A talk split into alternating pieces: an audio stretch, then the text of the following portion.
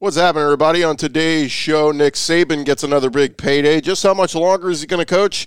I'll tell you why another decade is possible. One fan base cheers, 13 others boo. Are expectations already too high in Gainesville for Billy Napier?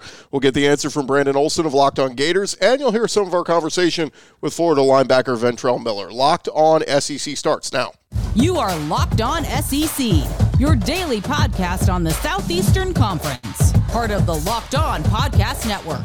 Your team every day.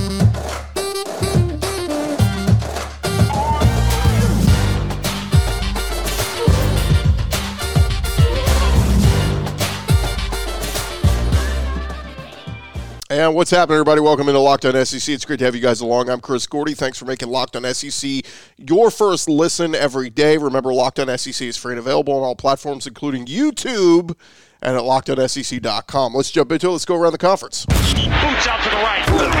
Takes the handoff. Around the conference. And we start with the big news that came out Tuesday. Nick Saban received a contract extension through the year 2030 and a raise as his average pay is now $11.7 million. The raise edges Saban's annual compensation over that of Georgia coach Kirby Smart, who signed a new deal just a couple weeks ago that will pay him an average of 11.2 million over 10 years. Uh, Alabama Athletic Director Greg Byrne also received a new contract that'll run through 2029.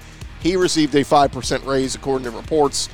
Saban, who uh, has seven national championships, most all time, would be 78 years old at the end of his updated contract. The 70 year old coach coming off a year in which he won the SEC title for the 10th time and appeared in the national championship game once again. Saban's contract includes a provision in which he and the school can revisit annually, quote, marketplace trends regarding head football coach compensation. So basically, whenever somebody else gets named the highest paid coach, Alabama will come in and backdoor it and say, nope, Saban's highest paid. We just gave him a raise.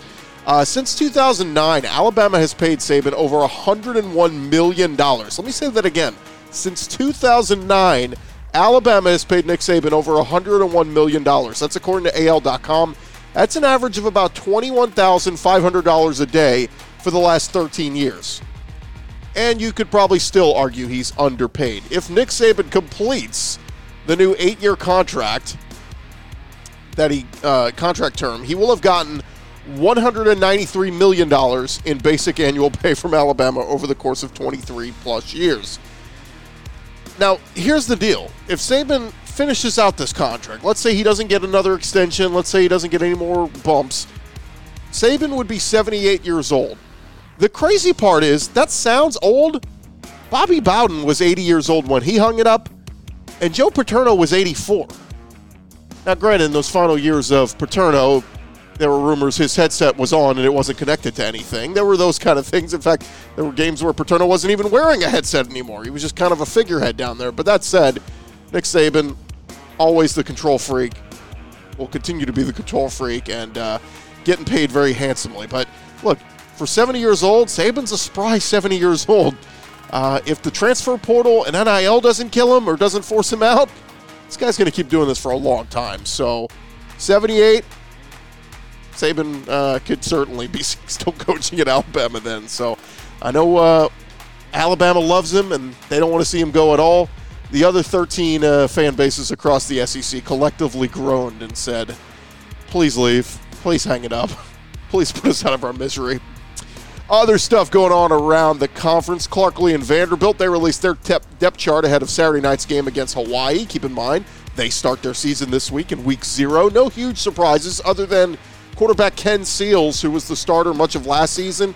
He's now running third string behind starter Mike Wright and freshman AJ, AJ Swann, now listed at second string quarterback. Uh, Ray Davis listed as the starting running back with Will Sheppard, the go to guy at wide receiver, and Ben Bresnahan at tight end. So Looking forward to watching Vandy play out in Hawaii Saturday night. Get a nice little scouting report on them for the year. Over at LSU, Brian Kelly and company, they had a, another big scrimmage on Tuesday evening, and Brian Kelly speaking with the media afterwards, there were thoughts that he was going to announce his starting quarterback. Brian Kelly said, We are, quote, closing in on making a decision. He said that the final decision will come in the next few days. He also said both quarterbacks are very likely going to play this year in Jayden Daniels, the Arizona State transfer, and Garrett Nussmeier, the freshman from last year, who uh, has looked good through camp as well. The 2022 preseason coaches, all SEC football teams were announced by the conference on Tuesday. 11 schools had at least one first team all SEC representative, including a conference best six from Alabama. All 14 SEC schools were represented in some way, shape, or form on the preseason all SEC team. They have a first team, a second team, and a third team. Just some of the highlights. First team, all SEC. You got Bryce Young at quarterback. You got Tank Bigsby and Chris Rodriguez at running back. Tight end Brock Bowers from Georgia. Wide receivers Cedric Tillman at Tennessee. Kayshon Boutte at LSU. That's your first team offense. Your defense highlighted by Jalen Carter, the big guy from Georgia on the D line. Derick Hall from Auburn. Linebacker Will Anderson, Henry To'oTo'o, and Bumper Pool.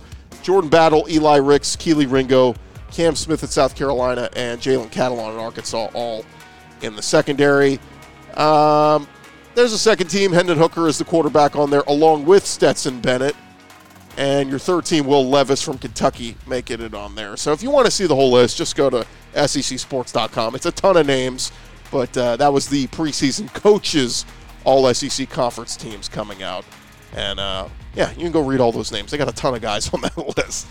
Over at uh, Tennessee, running back Lyn-J Dixon left the football program after a short 18 days with the Vols. Uh, offense coordinator Alex Golesh talking this week said, uh, "We got to see who we got.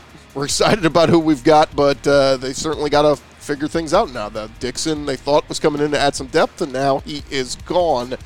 Tennessee will hope to replace his uh, tempo and style with their four scholarship running backs on the roster. Now, one other Tennessee note: defender." William Mohan, a linebacker transferred from Michigan prior to last year. He's been arrested following an incident in South Knoxville on Sunday. Faces a charge of domestic aggravated assault and has been indefinitely suspended from the football team. Statement said, uh, We're aware of the recent arrest. He was immediately suspended from all team activities. Meanwhile, over at Auburn, Bryan Harsin announced his team captains this year on Tuesday evening. It's outside linebacker Derick Hall, linebacker Owen Pappoe, and tight end John Samuel Shenker. All three team captains, very accomplished members of Auburn's football program. Still no starting quarterback named, but I think we're getting close to that. Meanwhile, over at Missouri, Eli Drinkwitz, he announced, announced his permanent team captains as he enters his third year in Columbia. Uh, four offensive players making the list quarterback Brady Cook, offensive lineman Javon Foster, wide receivers Barrett Bannister and Tauskie Dove making the list. Defensive back Martez Manuel, linebacker Chad Bailey, and defensive lineman Isaiah McGuire are the representatives on defense. Meanwhile, over at Arkansas, Sam Pittman welcoming back uh, running back Dominique Johnson at practice this week for the first time since tearing his ACL in the Outback Bowl. He was back on the practice field Monday. Uh, Sam Pittman told reporters that was the plan following Saturday's scrimmage, and he was uh, clearly far from 100%. Uh, was in a green non-contact jersey, wore a large brace on his right leg. Didn't participate in the team period, but did go through some drills. So there's hoping uh, Dominique Johnson can be back out there very soon for Arkansas. Georgia has got a big uh, group of tight ends, including Brock Bowers, Darnell Washington, Arik Gilbert, David Pollack of College Game Day uh, said via dawgpost.com this is one of the best tight end rooms in the not only college football but the history of college football. Going to see what those guys can do. Obviously, big time playmakers for Stetson Bennett. South Carolina head coach Shane Beamer talking with the media yesterday and updated several banged up players, particularly punter Kai Kroeger and running back Christian Beal Smith. He said they're uh, the two guys that they're most concerned about. He said, Here we are, a week and a half before we play. I'm optimistic that both of those guys will be out there against Georgia State next Saturday night, but if not, we'll be ready to roll. Beamer also said that uh, running back Marshawn Lloyd, who missed uh, South Carolina's first scrimmage of the year, said he's fine. It's a little bit more, uh, he's a little bit more ahead than Christian. No concerns for Marshawn. He practiced today. He's playing running back, playing some special teams. He'll be fine. Beamer also announced that Chad Terrell is out for the season with a torn ACL. Uh, so bad news for the tight end there. Uh, for his career, he caught seven passes for 76 yards. Meanwhile, over at Kentucky, some news on their starting left tackle. According to KSR's Adam Luckett, talking with O line coach Zach Yenser, he said, We feel good about David Wohlabaugh over there left tackle. I think freshman Kiyaunta Goodwin has done a really good job, and DeAndre Buford, it seems like he feels more comfortable at right tackle. So getting a little bit clearer picture there on the O line for Kentucky. Uh, Dari Nowkhah going on a limb for Vanderbilt, saying that uh, Clark Lea's program is going to start the season 4 and 0. He was on Sirius XM radio this week, and he said, look, they begin play at Hawaii, then they play Elon, Wake Forest, and then at Northern Illinois. Vandy is going to be 4 0 going into the Alabama game. So, bold prediction there from Dari Nowkhah. And before we get into our episode previewing the Florida Gators, just a couple weeks ago, we did catch up with Ventrell Miller, Florida linebacker at uh, SEC Media Days, and we never got a chance to play that interview for you. So here is a little bit of a snippet from our interview with Ventrell Miller. Catching up with uh, Ventrell Miller from Florida. Man, uh, it, look, injury things suck. They happen. Yeah. How excited are you to get back out there? Man, my hair is on fire right now, to, set for September 3rd. Man, I can't wait to get out there. Uh, I think it's gonna it's gonna be a great year when you look at Billy Napier coming in, yes, he's new to the conference and all this, but it looks like he's settled in very quickly. What do you like most about Coach Napier so far? Uh, definitely, Coach Napier came in with a plan, and he's uh, done a great job of uh, building trust with the players. Um, everybody's buying in, and we we had a great spring and a great summer, and we're looking forward to having a great camp. It's crazy. I mean, you look at this roster, and it, it is still loaded with talent everywhere, including the quarterback spot. You're here with Anthony Richardson. What do you see out of Anthony throughout the spring so far? Uh, just just uh, the how mature he's he's growing um, over this uh, this year. Um, he knows that he's the starting quarterback now, so he, he just got to take a step up. And I've been seeing that just with how he's playing and how he's just acting and outside. Give me another name or two on this defense of guys that you think are really going to step up this year and have big years. Uh, uh, we got we got a lot of guys. I feel like uh, B. Cox, Brent Cox, uh, Gervon Dexter, Rashad Torrence, Trey Dean, uh, Jason. The whole defense, the whole defense. Really, ain't a lot. Give me an idea, real quick, on the backfield. Who's who stood out there? Uh, we got Nay'Quan Wright. I know he, he, went went down last year, but looking forward to seeing him come back this uh, camp. And Montrell, uh, you got uh, Lingard. So all those guys should be rotating in. Ventrell, thanks so much for the time, man. Thank you for having me. That was our conversation with Florida linebacker Ventrell Miller. Coming up next, we'll talk some more on the Gators with Brandon Olson of Locked On Gators. Thank you guys for making Locked On SEC your first listen every day. First, I want to remind you guys of football season coming up. Look, you're going to be hanging out with some friends, putting back a few drinks. A few become too many. As the evening comes to an end and people start to head out, you think of calling for a ride? Nah, it's okay. You live nearby. You'll make it home okay. No big deal what are the odds you'll get pulled over anyway? And even so, what's the worst that could happen? Your insurance goes up, you lose your license, you lose your job, you total your car, you kill somebody. Everyone knows about the risks of driving drunk. The results are tragic and often deadly. However, that still doesn't stop everyone from getting behind the wheel while under the influence. That's why police officers are out there right now looking for impaired drivers on our roads to save lives. So if you think you're okay to drive after a few drinks, think again, play it safe, plan ahead to get a ride. It only takes one mistake to change your life or someone else's forever. There's tons of rideshare apps out there, whether it's Uber, Lyft, whatever. No excuses. Uh, plan ahead and keep in mind drive sober or get pulled over.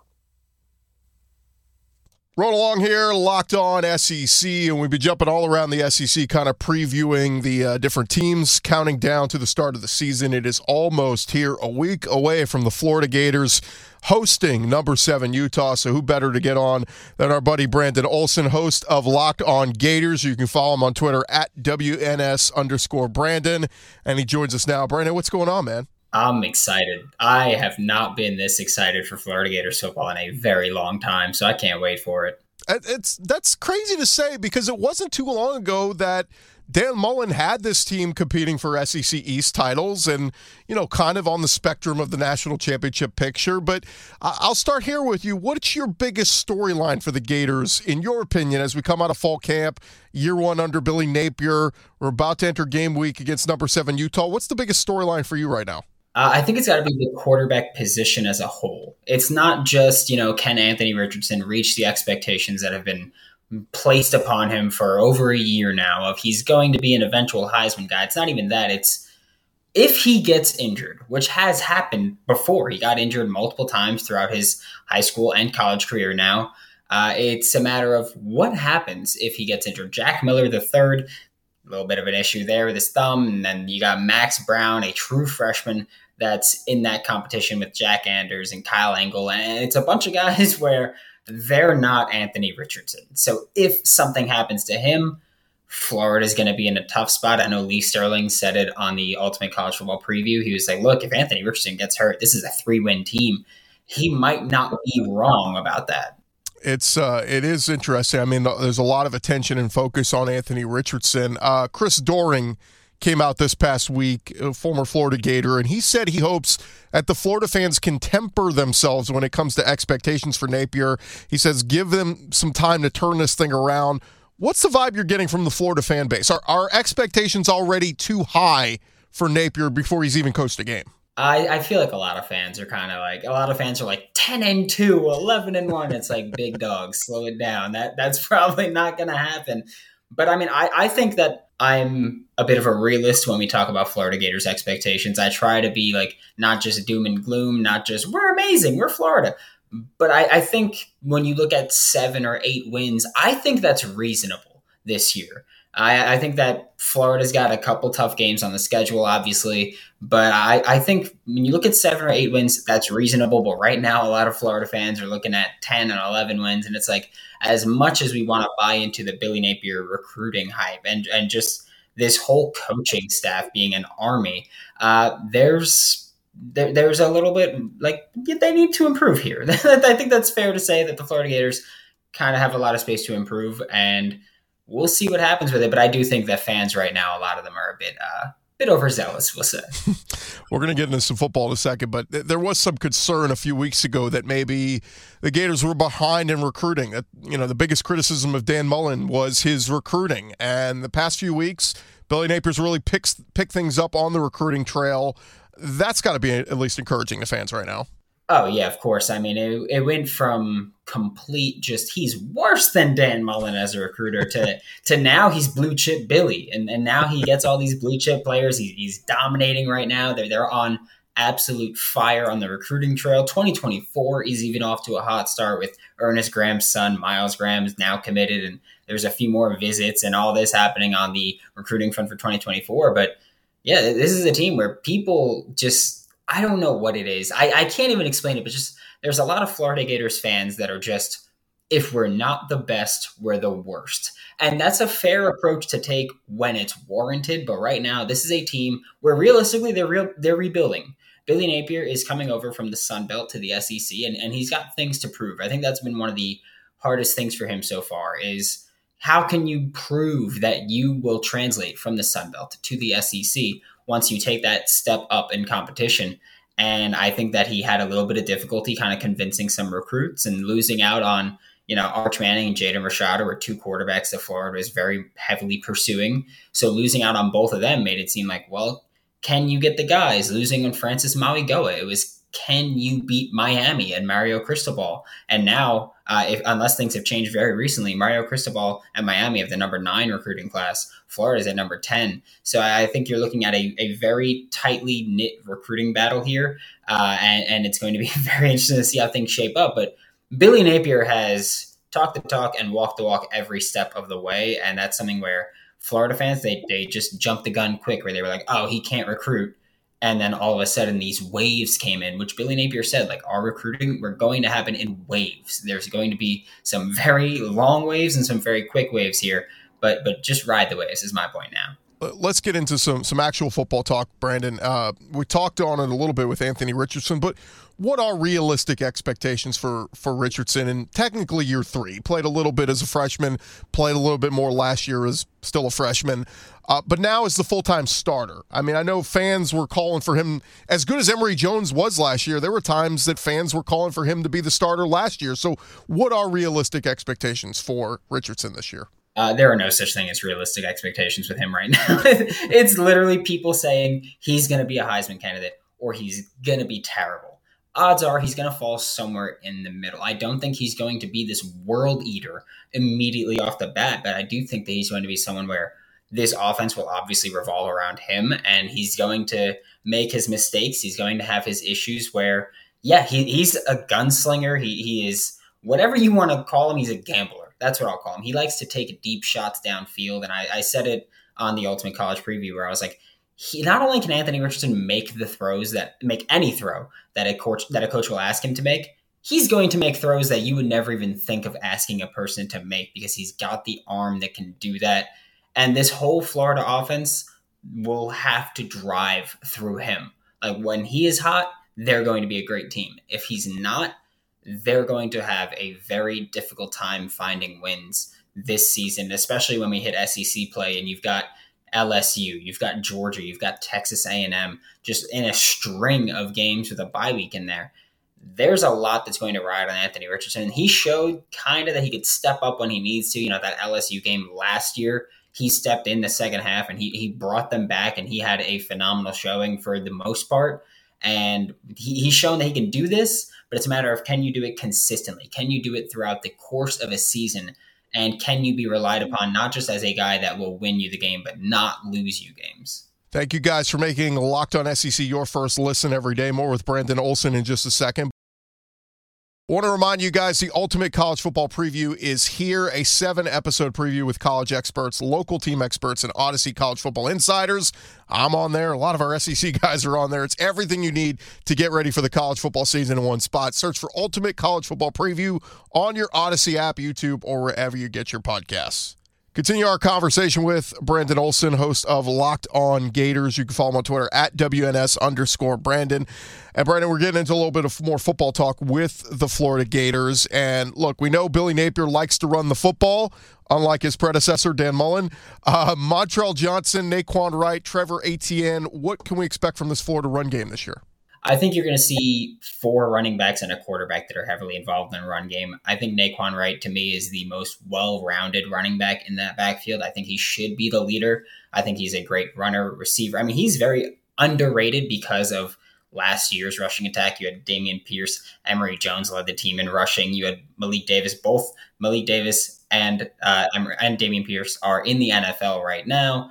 And I mean, there was a lot of guys in front of Nay'Quan Wright at that point that needed to be fed the football, uh, despite Dan Mullen refusing to feed them the football. But with Nay'Quan Wright, I think he's the most well rounded guy. Montrell Johnson has experience in this offense, and he's one of the few guys that has proven he can work in this offense and make the right reads and be an explosive play threat. I believe he had a 99 yard touchdown last season, so he's got great speed. Lorenzo Lingard is kind of a a well-rounded threat that we're going to be looking at. I think he's going to contribute more on special teams early on than he will in the offense this year.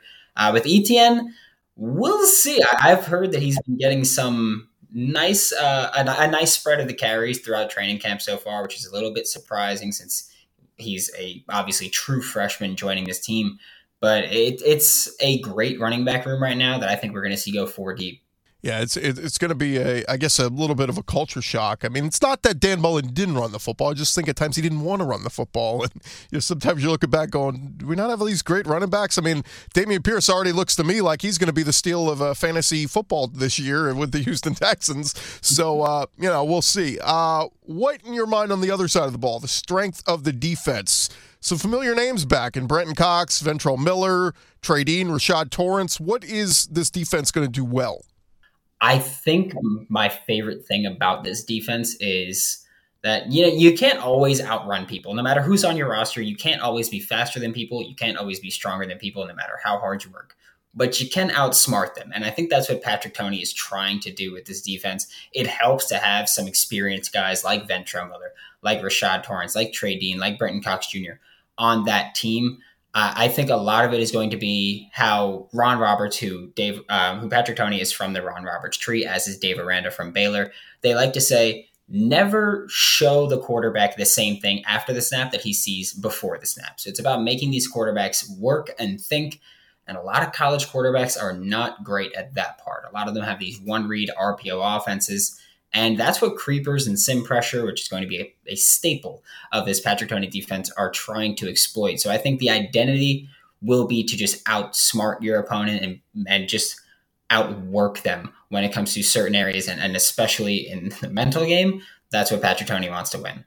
Obviously there's been some new additions this offseason through the transfer portal and you know incoming freshmen that that can contribute very early but who of all those guys that have come in the new additions do you think could play the biggest role this season I think you got to look at O'Cyrus Torrence, the incoming uh, interior offensive lineman from Louisiana. He's with Billy Napier throughout there, and, and Rob Sale, except for last year when Rob Sale was with the New York Giants. So I think O'Cyrus Torrence has to be your guy who he's played, I think it's 2,300 snaps, hasn't allowed a sack yet. One of the better run blockers in college football. I'm, everybody that's talking about the NFL draft talks about him as one of the higher ranked interior offensive linemen. I think he's going to be the tone setter and it's going to be interesting also to see him coming from the Sun Belt to taking on SEC defensive linemen. But when you watch his tape, you have no concerns about his strength or his athleticism. So, or his technique, really. So I think he's going to be someone who carries over pretty well.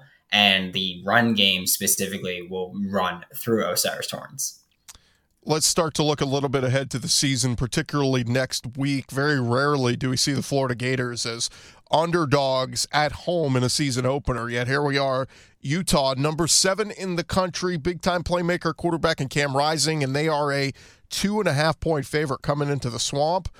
Is this an issue, a, uh, situation of wrong team favored here, Brandon? Uh, I think it might be. I'll say, like, I, I think Utah's a great football team. I think this is going to be a great game. But I think when you look at, you know, coming from Salt Lake City to Gainesville, there's quite a bit of a uh, humidity difference, we'll say, where that weather is going to be very different. I think Utah is going to be gas. And I know Utah fans are in my comments always complaining about me saying that. But uh, I, I think they're going to be a little shocked at how much of an impact that's going to play going from, you know, 17% humidity to 90% humidity there. I think the swamp is an incredibly difficult place to win. And I think that Florida is a team where I don't think we'll really see them get blown out at all this year. I think they're always going to be able to keep it close. But with all the factors that Florida has, such as, you know, we saw what Billy Napier and Patrick Toney did at Louisiana with worse athletes and worse players than you have in Gainesville. It's kind of hard to see really how that's going to translate to the SEC when they can get more creative and even more aggressive at certain points. So I, I think this is going to be a very, very close game whoever wins, I think it's going to be close, maybe a field goal, maybe less than a field goal. Uh, but I will say, when you're coming to the swamp with just the atmosphere around the Florida Gators football team right now, I have a very hard time saying that I think they'll lose week one. So you would say maybe that game against Utah, you almost put in a, in a toss up category, right?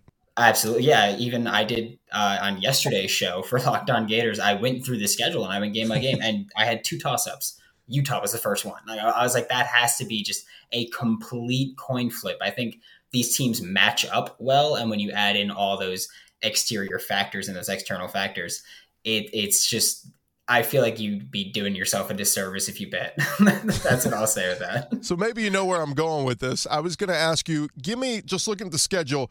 Give me the games that you think are just absolute for sure losses. Like, I mean, the cocktail party against Georgia. Do we feel like that's definitely a loss? Yeah, I, I gave them. I I will. I have no problem saying I gave Florida two games that I think they'll definitely lose. I put two toss ups, which I don't want to say that they'll win either of those games. Uh, I do think that those are legitimate toss ups where Florida should be the underdog.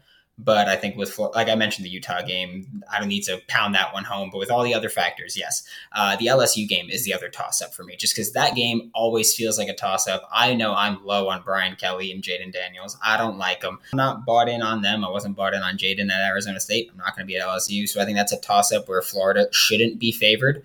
Uh, but it also feels like, feels like the LSU game, no matter what the situation. You know, 2019 LSU being great, 2020 Florida being great. It seems like it could always go either way, right. and so that's that's why I'm like, I, I want to put that as a toss up. I have Georgia as a loss. Um, and I have Texas A&M as a loss. I think going into Kyle Field is just going to be such a difficult atmosphere to win in, similar to how it's difficult to come into the swamp and win that game. I, I, think going into Kyle Field is incredibly difficult to win. Yeah, we just saw it two years ago. You know, they uh, Florida, as good as as, as team was, you know, they struggled in Kyle Field, and here they are having to go there again. Road trip at Tennessee, I think, is is a difficult one. And then to me, the week two game, getting Kentucky so early in the season, and Kentucky's very hyped with Will Levis and all that.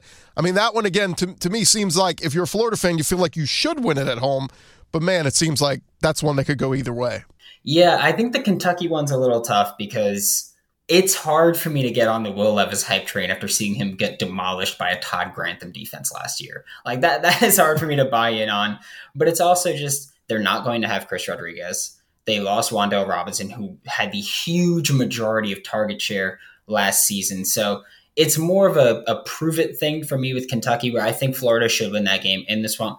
I think we could all admit if last year's game was in the swamp, it's different with all the, I think it was uh, 19 penalties against Florida in that game, the majority of them coming on false starts because they couldn't communicate. And Dan Mullen was like, I'm not going to make any changes. I want to get fired. Um, so, so that's what was happening with that game where I, I think that Stoops is doing a fantastic job, but I think Will Levis needs to show can you get it done without Wan'Dale consistently? Because I mean, again, Wan'Dale was like forty percent of his targets. Uh, so can you get it done without Wan'Dale? Chris Rodriguez not being there is a huge boost for Florida, I think, and I think the change of atmosphere is going to be uh, obviously heavily in Florida's favor, same way it was for Kentucky's favor last year.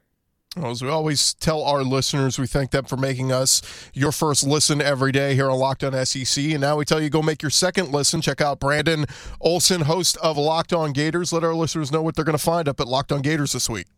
Uh, on today's episode, you're going to see me with Florida freshman tight end Hayden Hansen, who you're going to see me with every single week during the season. We got John Garcia talking recruiting, and we're getting ready for the Utah game with two live shows in Gainesville next week. That's very cool. So if we got any listeners out there in Gainesville, uh, go see Brandon. Don't uh, throw anything at him. Uh, take a mm-hmm. picture with him or get him to autograph something. I'm sure he'll do that. But uh, be nice to Brandon uh, when you see him out there as the uh, Gators look to start the season off and start the Billy Napier era off one and zero. Oh. Brandon, thanks so much for the time, man. Thanks, Gordon. All right, that's Brandon Olson, Locked On Gators. Again, uh, go check him out. Make him your second listen. Appreciate you guys for making us your first listen. Of course, we're here for you five days a week, Locked On SEC. Breaking it all down. We'll continue with our season previews as we get into a little bit with South Carolina and also Vanderbilt.